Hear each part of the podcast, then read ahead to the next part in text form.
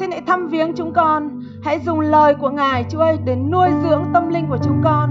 Chúng con cảm ơn Chúa và chúng con cầu nguyện trong danh Chúa Giêsu Christ. Amen. Amen. Mời thét thảy ông bà anh chị em chúng ta đồng ngồi ạ. Xin chào anh chị em. Ngày hôm nay chúng ta sẽ cùng nhau xem một đề tài. Đó là sự ích lợi của sự sửa trị. Sự thờ phượng tuyệt vời đúng không anh chị em? Vâng, à, anh chị em thân yêu, à, là mỗi một con cái Chúa chúng ta thường nghĩ chúng ta được Đức Chúa Trời ban phước, chúng ta được Đức Chúa Trời yêu, đúng không anh chị em? Và ít khi chúng ta nghĩ rằng là chúng ta đi theo Chúa, chúng ta lại gặp những hoạn nạn. À, thường chúng ta thường suy nghĩ rằng ấy là chúng ta là con của vua trên muôn vua, chúa trên muôn chúa, cho nên không thể nào có một cái hoạn nạn nào đến cùng với chúng ta. Nhưng xuyên suốt lịch sử của Kinh Thánh thì chúng ta thấy rằng bất cứ một người anh hùng đức tin nào cũng trải qua những cái sự hoạn nạn khó khăn. À, chúng ta nếu anh chị em có kinh thánh hãy dở cho tôi cùng nhau chúng ta đọc một câu kinh thánh từ trong sách Job đoạn 1 chúng ta sẽ đọc từ câu 1 từ câu 7 đến câu 22.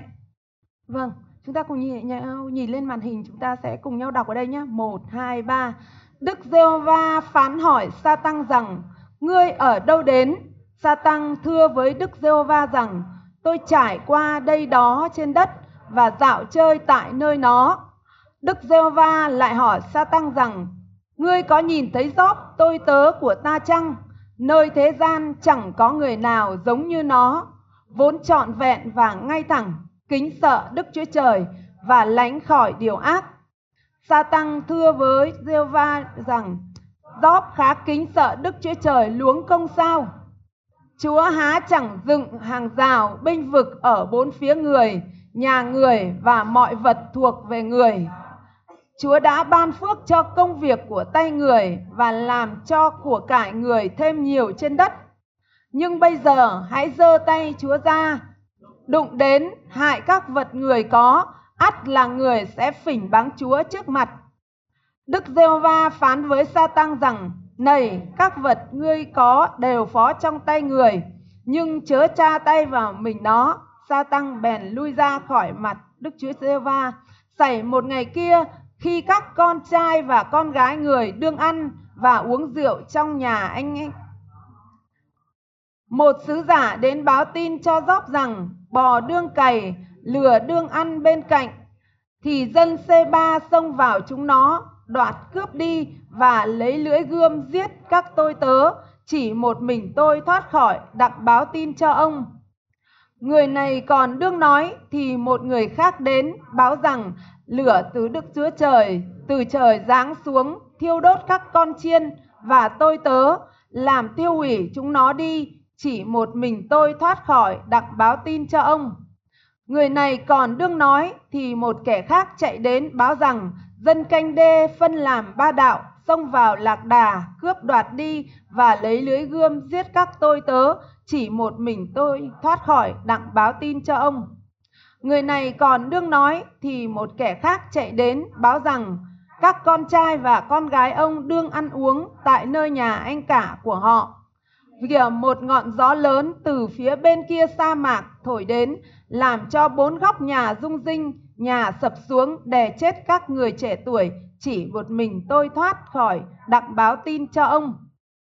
Gióp bèn trỗi dậy, xé áo mình và cạo đầu, đoạn sấp mình xuống đất mà thờ lệ tôi xin dừng lại ở đây vâng vâng chúng ta thấy rằng đây là một cái cảnh rất là rất là tệ đối với cuộc đời của ông Gióp đúng không ạ anh chị em vâng và đoạn này kinh thánh cũng nói rõ ràng ấy là có một kẻ tên của nó là gì ạ à? sa tăng và nó đến nó kiện cáo với đức chúa trời ôi à, dóp kính sợ chúa không uống hưởng công đâu bởi vì chính chúa đã bảo vệ tất cả mọi thứ chúc phước cho Gióp. À, sau đó thì Đức Chúa Trời đã cho phép nó rằng cái gì ở trong tay của ngươi. Kinh Thánh có nói rằng cái gì ở trong tay của sa tăng nhá. Thì sa tăng được phép làm. Nhưng anh chị em ạ, à, và lúc đó sa tăng đã à, hành hại trên cuộc đời của Job rất là kinh khủng. Nếu mà chúng ta đọc những cái đoạn sau nữa thì chúng ta thấy Job mất hết cả con cái chiên bò lừa của cải và có ba người bạn của Job từ phương xa đến để thăm Job. Nhưng ba người bạn này trong 7 ngày liền không nói năng gì cả. Chúng ta hãy tưởng tượng là chúng ta rất là đau khổ, chúng ta đang rất là mệt mỏi và chúng ta lại là một người bệnh và lúc đó Job là một người bị bệnh ghẻ từ chân đến đầu, ngồi trong một đống cho và lấy một cái mảnh sành gãi gãi cái những cái miếng ghẻ của mình. Mà bảy mà ba người bạn trong 7 ngày không nói năng với mình một câu gì, cứ nhìn mình ngắm thấy mình như vậy thôi. Có đau khổ không anh chị em? Tôi thiết nghĩ là chúng ta nên đi thăm người ốm thì khi người ta ốm thì chúng ta chăm sóc, chúng ta cho họ ăn, chúng ta động viên, chúng ta an ủi họ. Nhưng ba người bạn của Job trong 7 ngày không hề động viên, không hề an ủi. Mà thậm chí cứ nhìn rót đau khổ ở trong đống cho thôi. Và sau 3 ngày thì các ông này bắt đầu mỉa mai Job.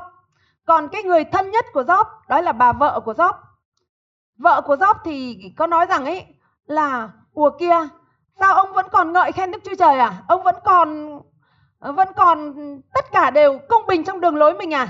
Sao không dậy mà làm sao à? Phỉnh báng Đức Chúa Trời và chết đi.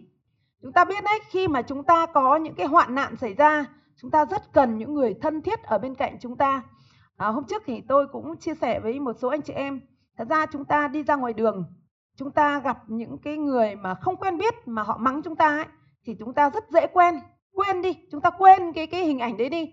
Thậm chí khi chúng ta gặp phải một cái con chó mà nó sủa chúng ta rất là ngoa, tôi cũng đã từng đi đến một cái cái cái bờ ruộng kia và có một con chó ở trong hàng rào nó chui ra, nó sủa rất là kinh khủng. Và lúc đó có một người nói với tôi là đố dịch được cái, cái, cái những cái lời chửi của con chó, chó đấy. Nếu mà con chó đấy nếu mà dịch ra tiếng người có khi là nó chửi mình rất là kinh khủng đấy. Nhưng mà về nhà mình có nhớ không hả anh chị em? Mình quên hết. Và à, bởi vì chúng ta không chấp với cái con chó. Cũng như vậy, nếu mà chúng ta đi ra ngoài đường mà gặp đã ai đó không quen biết chúng ta, xa lạ với chúng ta mà mắng chửi chúng ta, chúng ta cũng rất dễ dàng quên đi. Nhưng cái người ở bên cạnh chúng ta, những người thân yêu nhất ở bên cạnh chúng ta thì thậm chí cái người đó chỉ nói một cái lời gì đó gọi là không đẹp lòng chúng ta thôi thì chúng ta đã buồn lòng rồi. Phải không anh chị em? À, và ở đây một hoàn cảnh rất là tệ hại đối với Job là Job đã gặp những cái hoạn nạn rất là lớn. Nhưng tất cả những người thân của ông ấy không hề động viên ông ấy. Thậm chí đến khi mà Đức Chúa Trời phải nói với bạn của Job rằng các ngươi phải ăn năn để Job cầu ngoại nguyện lại cho các ngươi. Chúng ta thấy đấy, là trong những lúc hoạn nạn à, tôi biết là có một số anh chị em thường chạy đến tôi và nói là tại sao trong cái hoàn cảnh như thế này mà những người thân ở bên cạnh tôi lại lại lại có cái lối hành xử đối với tôi như vậy và họ trở nên rất là đau đớn tấm lòng. Nhưng anh chị em ạ, à, cái sự hoạn nạn xảy ra cho chúng ta là chuyện rất là bình thường. Chúng ta đừng bao giờ quay trở lại người thân của chúng ta hay là trách Đức Chúa Trời. Thậm chí có người quay lại trách Đức Chúa Trời là Chúa ơi, tại sao con là con cái của Ngài mà lại Ngài lại để cái hoàn cảnh này xảy ra đối với con? gióp rất kính sợ Đức Chúa Trời mà hoàn cảnh này vẫn xảy ra đối với gióp À, khi mà đọc về một nhân vật khác trong Kinh Thánh, đó là nhân vật David. À, khi tôi đọc, tôi mới tin Chúa, tôi đọc về David và tôi đã khóc rất nhiều. Không hiểu một tại sao khi ông được kêu gọi lên làm vua, được sức giàu làm vua rồi, mà ông lại phải chạy trốn trong đồng vắng. Chạy trốn đến cả những cái người là bố vợ của mình, săn đuổi của mình từng giây từng phút một. À, và bao nhiêu lần mình tha thứ cho ông ấy, nhưng ông lại cứ tìm hại mạng sống của mình. Và nếu như trong hoàn cảnh của David, tôi ở trong hoàn cảnh David tôi cũng có thể thốt lên rằng Chúa ơi, chính Ngài sức giàu cho con, chính Ngài kêu gọi con. Mà tại sao Ngài lại để con ở trong cái hoàn cảnh này? Tại sao cái dân ngoại, cái dân Philippines nó không giết con, nó không làm hại con? Mà tại sao chính người vua của Israel, chính những cái người mà được Chúa sức giàu, được Chúa kêu gọi mà lại quay lại hại con? Thì cái đó nó sẽ trở nên tổn thương trong tấm lòng của chúng ta hơn. Nhưng anh chị em ạ, à, David cũng đã chiến thắng David đã chiến thắng cái sự tổn thương của mình. À, chúng ta hãy cùng nhau dở một câu kinh thánh. Chúng ta sẽ xem một con người trong Tân Ước. Đó là chúng ta xem về à, sứ đồ Phaolô của chúng ta. Chúng ta cùng nhau dở Corinto nhì đoạn 11. Chúng ta sẽ đọc từ câu 23 đến câu 28. Corinto nhì. Tôi xin được đọc ở trên màn hình. Họ là những kẻ hầu việc của đấng Christ. Phải chăng? Ừ, tôi nói như kẻ dại dột tôi lại là kẻ hầu việc nhiều hơn. Tôi đã chịu khó nhọc nhiều hơn, tù rạc nhiều hơn, đòn vọt quá chừng. Đôi phen tôi gần phải bị chết. Năm lần bị người Juda đánh roi, mỗi lần thiếu một mỗi lần thiếu một roi đầy bốn chục. Lại nhiều lần lại nhiều lần lại nhiều lần tôi đi đường nguy trên sông bến, nguy với trộm cướp, nguy với giữa dân mình, nguy với dân ngoại, nguy trong các thành, nguy trong các đồng vắng, nguy trên biển, nguy với anh em giả dối. Chịu khó chịu nhọc, lắm lúc thức đêm, chịu đói khát, thường khi phải nhịn ăn, chịu lạnh và lõa lồ. Còn chưa kể mọi sự khác là mỗi ngày tôi phải lo lắng về hết thảy các hội thánh. Vâng, Phaolô một tôi tớ lớn của Đức Chúa Trời, một sứ đồ đầy ơn, một sứ đồ đầy quyền năng của Đức Chúa Trời. Vậy mà à, chúng ta thấy ở đây đời sống của ông ấy đầy những cái hoạn nạn khó khăn. À, thứ nhất ý là ông ấy năm lần bị đánh đòn. Chúng ta biết đấy, tôi tôi nhớ là một vài lần tôi đánh đòn à, một vài bé nhỏ đánh chút xíu thôi ấy. mà cảm tưởng như là vỡ là vỡ làng vỡ nước rồi cảm tưởng như là đau đớn lắm rồi nhưng ở đây follow của chúng ta ấy là bị đòn roi mà là hình phạt của nhà nước ấy là những cái roi da nó đánh vào người mà chỉ thiếu một roi thôi là đầy 40 mà không phải một lần. Bao nhiêu lần à năm lần bị đánh roi. À, ngoài ra ấy bị chìm tàu bị khổ vì những anh em giả. Hàng ngày phải chịu đói chịu rét. À, còn cái câu cuối cùng là có nói rằng còn chưa kể những sự khác là mỗi ngày tôi phải lo lắng về hết thảy các hội thánh. À, nếu như là một người mà không lo lắng cho người khác một người không có một chút trách nhiệm gì thì chúng ta bảo ô có thể là vì tội phạm hay là vì một cái điều gì đó thì chúng ta có thể chấp nhận là người đấy bị đòn bị vọt. Nhưng đây là một tôi tớ của Đức Chúa Trời mà mỗi ngày ông ấy đều lo tưởng cho các hội thánh, lo tưởng cho từng con cái Chúa mà nơi ông ấy đến. Vậy mà luôn luôn bên cạnh ông ấy là có những người anh em giả dối, có những người ghen ghét ông ấy. Và ông ấy luôn luôn bị những cái sự khổ sở từ cái phía bên ngoài đến với cuộc đời của ông ấy. À, phải tự tay mình làm ra mọi việc. À, những cái có những cái lúc ấy thì phải may chạy có những cái lúc ấy thì phải trốn tránh những cái người mà săn đuổi mình. À, tôi thiết nghĩ rằng ấy đây là sự chịu khổ vô cùng lớn của một tôi tớ chúa. Ngày tôi mới tin chúa tôi có được à, kể một cái câu chuyện. Thực ra ấy, tôi là xem một bộ phim. Bộ phim này nói về cuộc đời của một người phụ nữ. Một người phụ nữ bà ấy bị chôn sống khi mà nhà nước Trung Quốc nói rằng nếu mà xưng mình là con cái Chúa thì sẽ bị chôn sống. Còn ngay trước mặt tất cả mọi người dân ý, người ta đào một cái huyệt ở giữa đấy và bà ấy chỉ cần nói rằng tôi không phải là người tin vào Chúa Giêsu thì ngay lập tức bà ấy sẽ được tha ra. Và bà ấy đứng ở trong cái huyệt đó cùng với chồng và một đứa con, một đứa con gái rất xinh đẹp đang nắm tay của bà ấy. Và lúc đó người ta nói rằng bây giờ hãy nói cho chúng tôi biết bà còn tin vào Chúa Giêsu không? Chỉ cần nói là tin vào Chúa Giêsu thì họ sẽ lấp cát vào và họ sẽ chôn sống cả gia đình. Còn lúc đó mà nếu mà bái nói rằng tôi không tin vào Chúa Giêsu thì họ sẽ kéo lên khỏi cái huyệt đó. Và đứa con gái đã cầm tay, cầm vào tay của người mẹ và người bố nói rằng bố mẹ ơi con muốn sống. Và trong đêm hôm đó, trong buổi chiều ngày hôm đó, người ta đã bà ấy nói rằng, con ơi, mình sẽ sống. Tối nay mình sẽ ở thiên đàng cùng với Chúa. Và lúc đó người ta lấp cái huyệt lại và người ta chôn sống cả ba người xuống cái huyệt. Nhưng qua câu chuyện đó, tôi nghĩ rằng tại sao một người yêu mến Chúa như vậy mà lại bị gặp hoạn nạn? Và xem những cái bộ phim về những cái sự tù đầy, những cái sự hành phạt, thậm chí những người tử đạo của những sứ đồ, thì tôi thấy là đây là những người hết sức yêu mến Đức Chúa Trời. Họ làm những việc công bình. Tại sao họ lại chịu khổ? anh chị em ạ à, chúng ta cũng thường đặt câu hỏi là tại sao người ta lại chịu khổ nhưng anh chị em ạ à, chúng ta là con cái chúa chúng ta có thể bị những sự chịu khổ từ phía bên ngoài đối với chúng ta có thể chúng ta không làm những điều bất công bình nhưng có chúng ta đang còn sống trong một cái thế gian đầy tội lỗi thế gian này à, có những cái âm mưu có những cái gian ác của nó chúng ta cùng nhau xem một câu kinh thánh chúng ta hãy xem trong sách Phi-rơ 1 đoạn 5 câu 8 Phi-rơ 1 đoạn 5 câu 8 có nói rằng, Hãy tiết độ và tỉnh thức, Kẻ thù của anh em là ma quỷ như sư tử rống Đi rình mò chung quanh anh em, tìm kiếm người nào nó có thể nuốt được Câu kinh thánh này có nói rằng ấy, là kẻ thù của chúng ta là ai ạ? À? Kẻ thù của chúng ta là ma quỷ. Nó như cái con gì? À? Như sư tử. Mà sư tử này không phải sư tử hiền lành.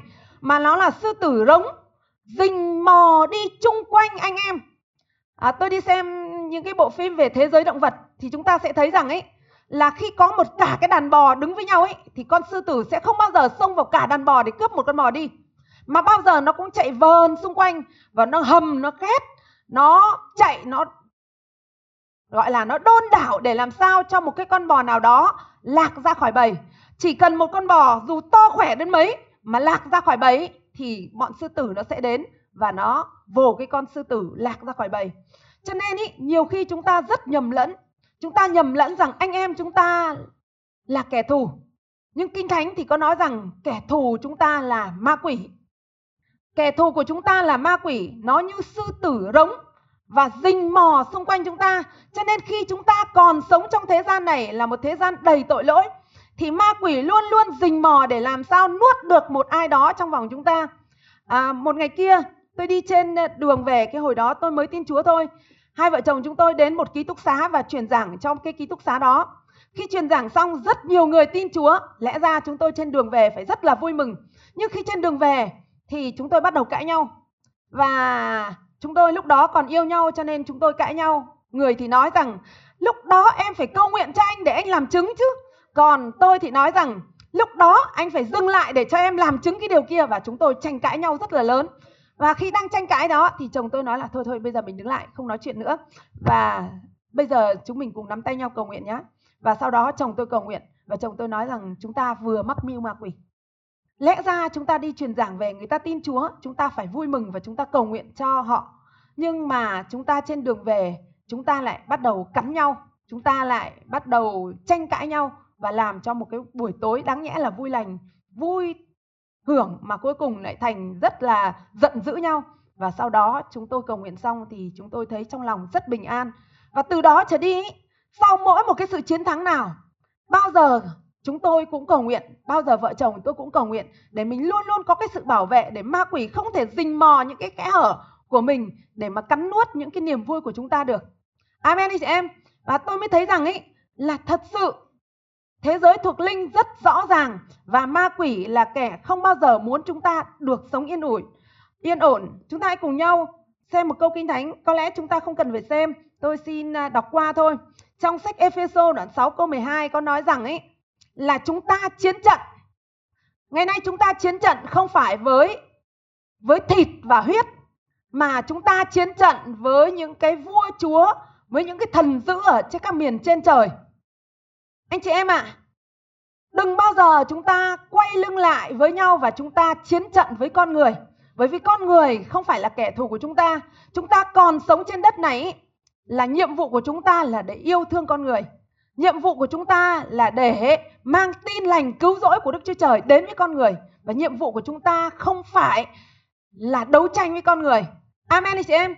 Thì bởi vậy trong cuộc sống của chúng ta đôi khi à, khi chúng ta sống trong hội thánh chúng ta sẽ thấy có những sự va chạm giữa người này với người kia. À, và chúng ta rất dễ quay lại chúng ta chống phá nhau à, giữa tình anh em sẽ bị mất đi. Và rất là nhiều khi chúng ta có những cái sự cọ sát nhau thật ra ấy, khi làm việc ấy giống như hai cái bánh răng ấy. hai cái bánh răng khi nó còn mới thì bao giờ khi nó chạm vào nhau ấy nó cũng cọ sát đâm đôi khi phải tóe lửa ra. Huống hồ chúng ta là con người có những cái tính cách khác nhau. Khi chúng ta làm việc với nhau rất nhiều khi chúng ta va chạm với nhau. Thì anh chị em hãy nhớ một điều rằng ấy là anh em chúng ta không phải là kẻ thù của chúng ta mà kẻ thù của chúng ta là là ma quỷ. Amen anh chị em. Và chúng ta còn phải nhớ một điều rằng ấy, là đừng bao giờ lạc ra khỏi bầy. Đừng bao giờ lạc ra khỏi hội thánh. Khi tôi làm bất cứ ở một nhóm nào, tôi cũng khuyên những người trong nhóm tôi là đừng bao giờ bỏ buổi nhóm. Đừng bao giờ bỏ hội thánh. Một số những bạn mà xin rời khỏi ca đoàn, tôi nói với các bạn rằng ấy, thật ra ấy là có thể là ơn của cháu chưa phải là ở trong ca đoàn đâu. Nhưng khi mà cháu ở trong ca đoàn khi cháu suốt ngày ở trong sự ngợi khen Chúa, khi cháu ở trong sự hiện diện của Chúa thì cháu sẽ được bảo vệ. Cho nên giai đoạn này cháu đừng ra khỏi ca đoàn vội. Và tôi thấy rằng những bạn đó được bảo vệ. Và tôi thấy rất nhiều rất nhiều những cái trường hợp. Các bạn nói với tôi như này. Cô ơi cháu mạnh lắm. Cô ơi cô đừng lo cháu không bỏ chúa đâu cô ơi, cháu sẽ không bao giờ bỏ hội thánh đâu. Nhưng mà các bạn ấy bỏ một, hai buổi. Và cuối cùng các bạn đến hội thánh các bạn rất ngượng. Và sau đó thì các bạn mất hút. Thậm chí là à, rất nhiều anh chị em đến đưa quay trở lại hội thánh cũng không quay trở lại được. Bởi vì sao? Bởi vì nó một cái một cái cái cái sức mạnh của thế gian ấy, nó kéo ra. Và bây giờ quay lại hội thánh nó rất là ngượng, rất là rất là xấu hổ với mọi người. Nhưng anh chị em ạ à, đừng bao giờ lạc ra khỏi bầy vì nếu mà chúng ta lạc ra khỏi bầy chúng ta rất dễ bị ma quỷ nó nuốt chửng. Amen anh chị em. À, vâng còn một điều nữa mà chúng ta rất là hay chúng ta rất là hay bị um, sửa phạt. Ấy là sự sửa phạt nó xuất phát từ những cái tính cách mà bên trong chúng ta chưa trọn vẹn à, tôi xin đọc một câu kinh thánh. Chúng ta hãy cùng nhau dở Galati đoạn 5 Galati đoạn 5 câu 13 câu 16 tôi xin được đọc. Hỡi anh em anh em đã được gọi đến sự tự do, song chớ lấy sự tự do đó làm dịp cho anh em ăn ở theo tính xác thịt, nhưng hãy lấy lòng yêu thương làm đầy tớ lẫn nhau. Kinh Thánh nói rằng Vậy tôi nói rằng hãy bước đi theo Thánh Linh, chớ hề làm chọn những điều ưa muốn của xác thịt. Ở đây có nói rằng là chúng ta hãy bước đi theo Thánh Linh. Nếu mà chúng ta làm những cái công việc chúng ta theo xác thịt thì chúng ta sẽ không bao giờ làm hoàn thành những cái điều mà Chúa kêu gọi chúng ta. Và các việc làm của xác thịt rất là rõ ràng ở trong uh, uh, cũng Galati đoạn 5 câu 19 đến câu 20 có nói rằng các việc làm của xác thịt ấy là gian dâm, ô uế, luông tuồng, thờ hình tượng, phù phép, thù oán, tranh đấu, ghen ghét, buồn giận, cãi lẫy, bất bình, bè đảng ganh gổ, say sưa, mê ăn uống cùng các sự khác giống như vậy. Vâng, anh chị em thử nghĩ lại tất cả những cái việc này chúng ta có bao giờ phạm vào những việc này không anh chị em? À, ở đây có nói rằng các việc làm của xác thịt là rõ ràng lắm, ấy là gian dâm ô uế. Chúng ta nghĩ đến gian dâm chúng ta bảo là ôi mình là con cái Chúa mình không gian dâm đâu. Tôi nói thật với anh chị em, khi tôi tin Chúa, lúc đó tôi chưa yêu ai, cho nên tôi rất hãnh diện bởi vì người ta sống ở Moscow lúc đó ấy, là một gần như là 100% người ta cặp bồ cặp bịch. Gần như là 100%, nhất là cái dân lao động ấy. Thật ra cái số còn lại ấy, chưa đầy đến 1% là có thể sống gọi là một cái đời sống trọn vẹn. Còn đa phần là sang bên đấy cặp bồ cặp bịch lung tung beng cả.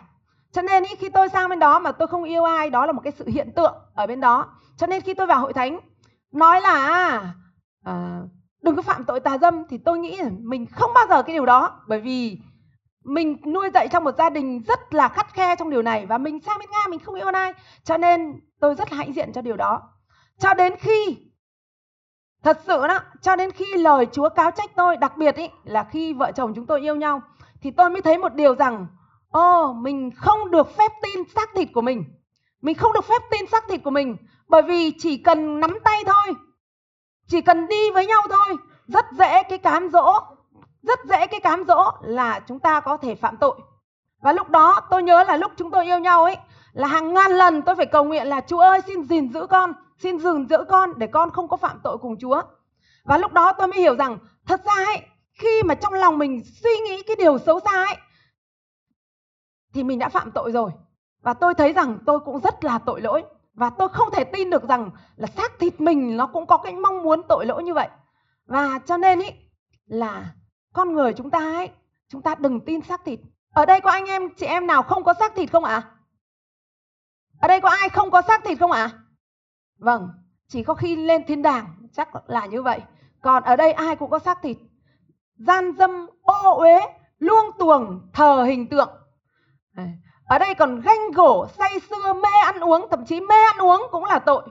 Và chúng ta thấy rằng tất cả những cái điều này nó à, khi chúng ta đi trên con đường đi theo Chúa thì Chúa phải tẩy, phải gọt rửa chúng ta. Trong sách tin lành răng đoạn 15 câu 1 câu 2 có nói rằng Ngài là gốc nho. Chúa là gốc nho, chúng ta là nhánh. Và nếu mà cái nhánh nào ở trong Chúa ấy mà không kết quả thì Ngài làm sao ạ? À?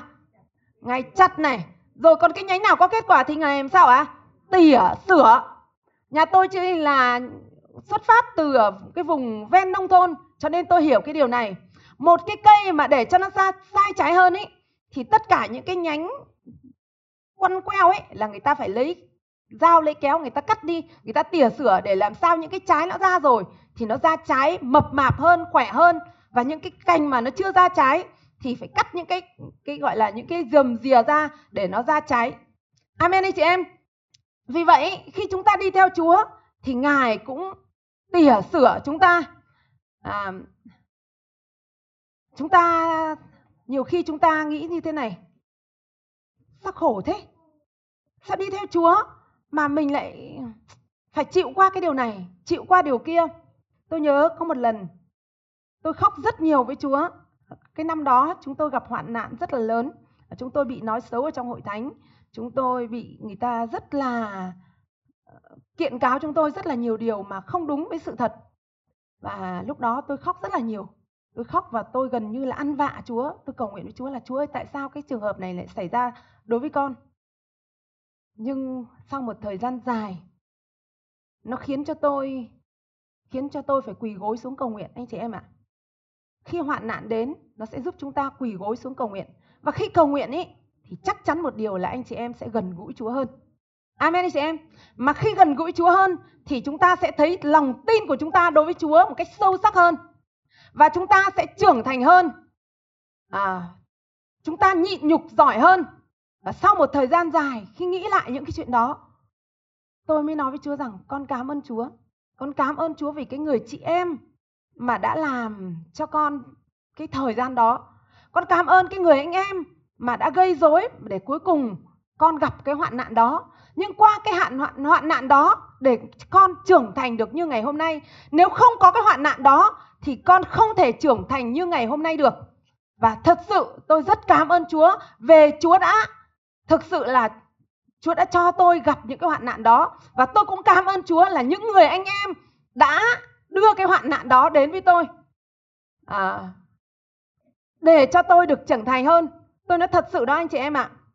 À, có một lần, tôi cũng cầu hỏi Chúa là tại sao con lại gặp những cái hoạn nạn này thì Chúa mới cho tôi nhìn thấy một cái bình, là một cái bình pha lê, rất là đẹp để bên trên và Chúa cũng cho tôi nhìn thấy một cái bình là cái bình bằng đất sét để ở góc nhà. Và trong cái hình ảnh đó tôi nhìn thấy những đứa trẻ con đi qua đá vào cái bình bình bình bình bình xanh ấy. Nó đá vào. Cái bình sành lăn long lóc từ góc nọ sang góc kia. Và có một cô bé rất xinh đẹp đi ra nâng đỡ cái bình pha lê. Nhưng khi trượt tay một cái thì cái bình pha lê làm sao ạ? À? Rơi đến choảng một cái và không còn một mảnh nào nằm trên cái mảnh vào, mảnh nào nữa nhưng cái bình bằng xanh ấy thì người ta đá lăn lóc khắp góc nhà nhưng nó lại không vỡ và chúa nói với tôi rằng, con ơi, ta muốn con ấy là cái bình xanh, bởi vì con là đất sét con hãy để ta đựng những của quý báu vào trong cái bình sành này. Và có thể cái bình sành này bị người ta đá có thể bị người ta đưa đẩy nhưng nó rất bền nó không hề vỡ vì ở bên trong nó lại còn đựng của quý. Và cái quý giá nhất là cái ở bên trong nó.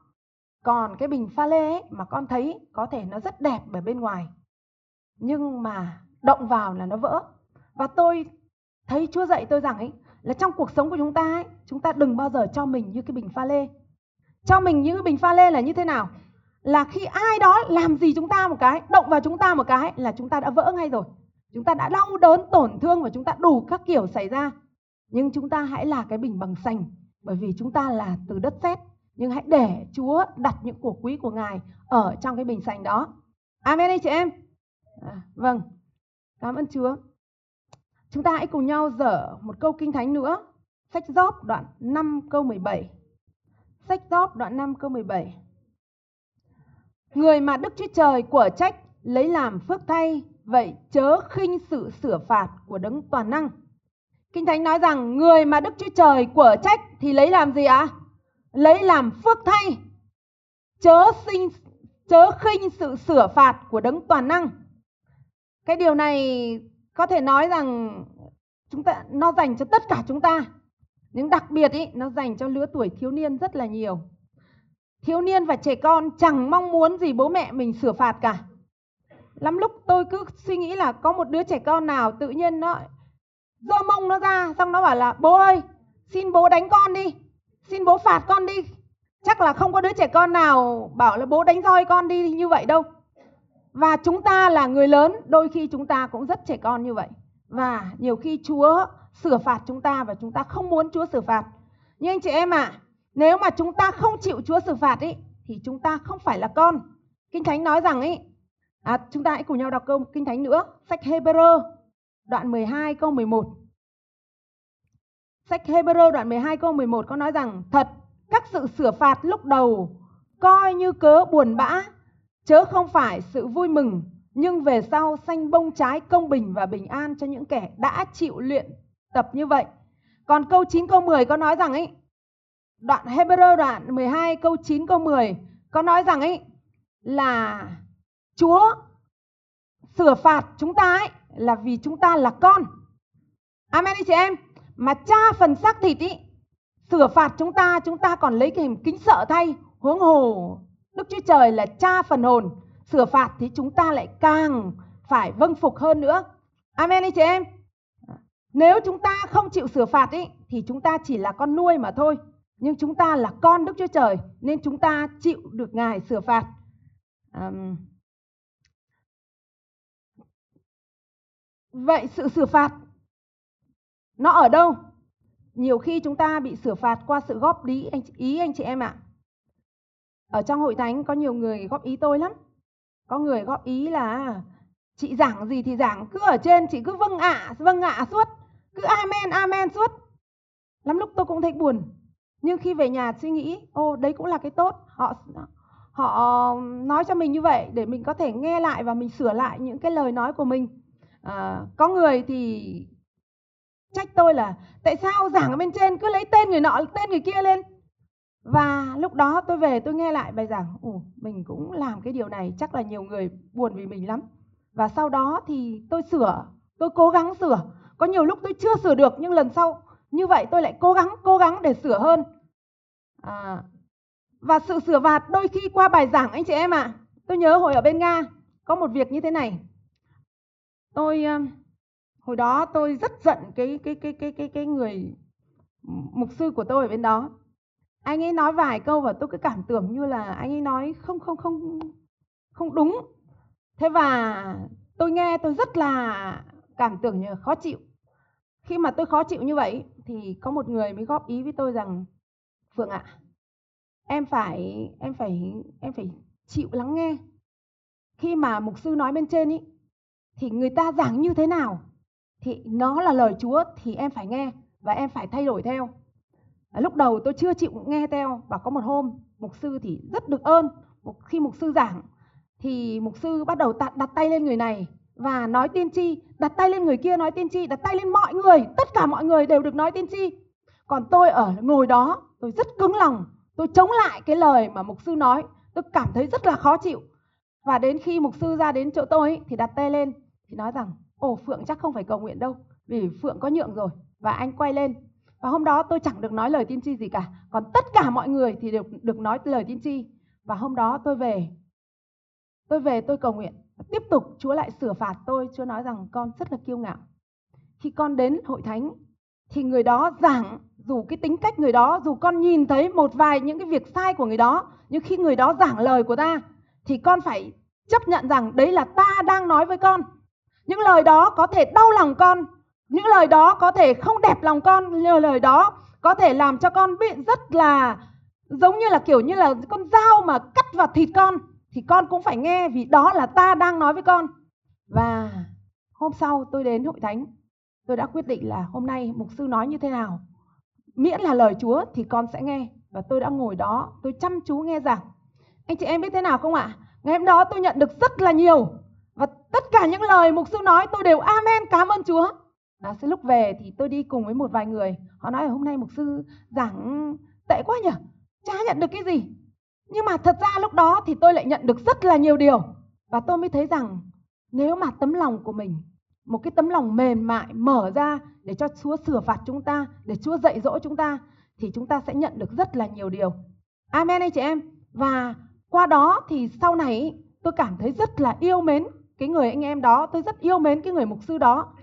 Và tôi có thể chấp nhận, tôi có thể chấp nhận được cả những cái điểm yếu của người đó và chấp nhận được cả những cái tích cực của người đó.